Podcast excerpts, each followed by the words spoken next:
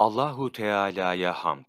Hamd övmek ve güzellikle vasfetmektir ki kemal sıfatlarla sıfatlanmış Allahu Teala'dan başkasına yapılmaz. Peygamberimiz sallallahu teala aleyhi ve sellem bir hadis-i şeriflerinde "Elhamdülillah şükrün başıdır ve Cenab-ı Hakk'ın nimetlerine hamdü sena insanı nimetin zevalinden yani azalmasından, elden çıkmasından emin kılar, korur" buyurarak hamd etmenin önemini vurgulamıştır. Çünkü şükür, lisan, kalp ve dış azalarla olunca, lisan da bunu daha çok ortaya çıkarır ve daha delalet edici olur. Hamdin her derece ve mertebesi Allahu Teala içindir. Çünkü O, her güzelin aslıdır.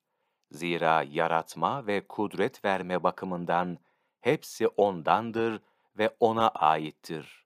Her şey O'nun yaratmasıyla ortaya çıkar. Her bir cemal ve kemal Allahu Teala'nın yanında erir, yok olur. Yani mahvolup gidicidir. Allah'a dönücüdür.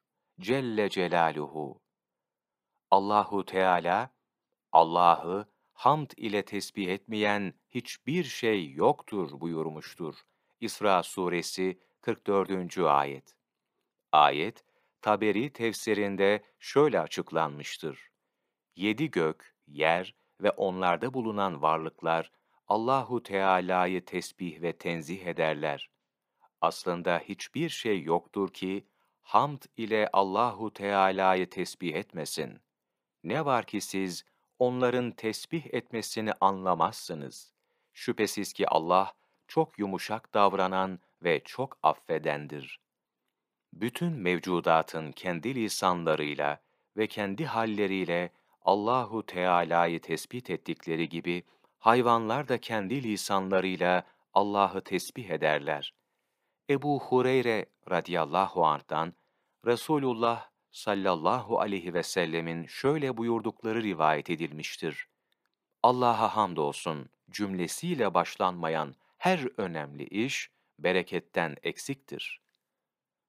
Hazreti Enes'in radıyallahu anh rivayet ettiği bir hadis-i şerifte ise Resulullah sallallahu aleyhi ve sellem şöyle buyurdular.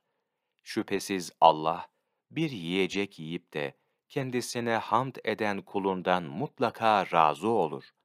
Muhammed Hadimi, Kuddisesirruhu, Berika, Cilt bir, sayfa otuz iki kırk bir, iki Ocak Mevlana takvimi.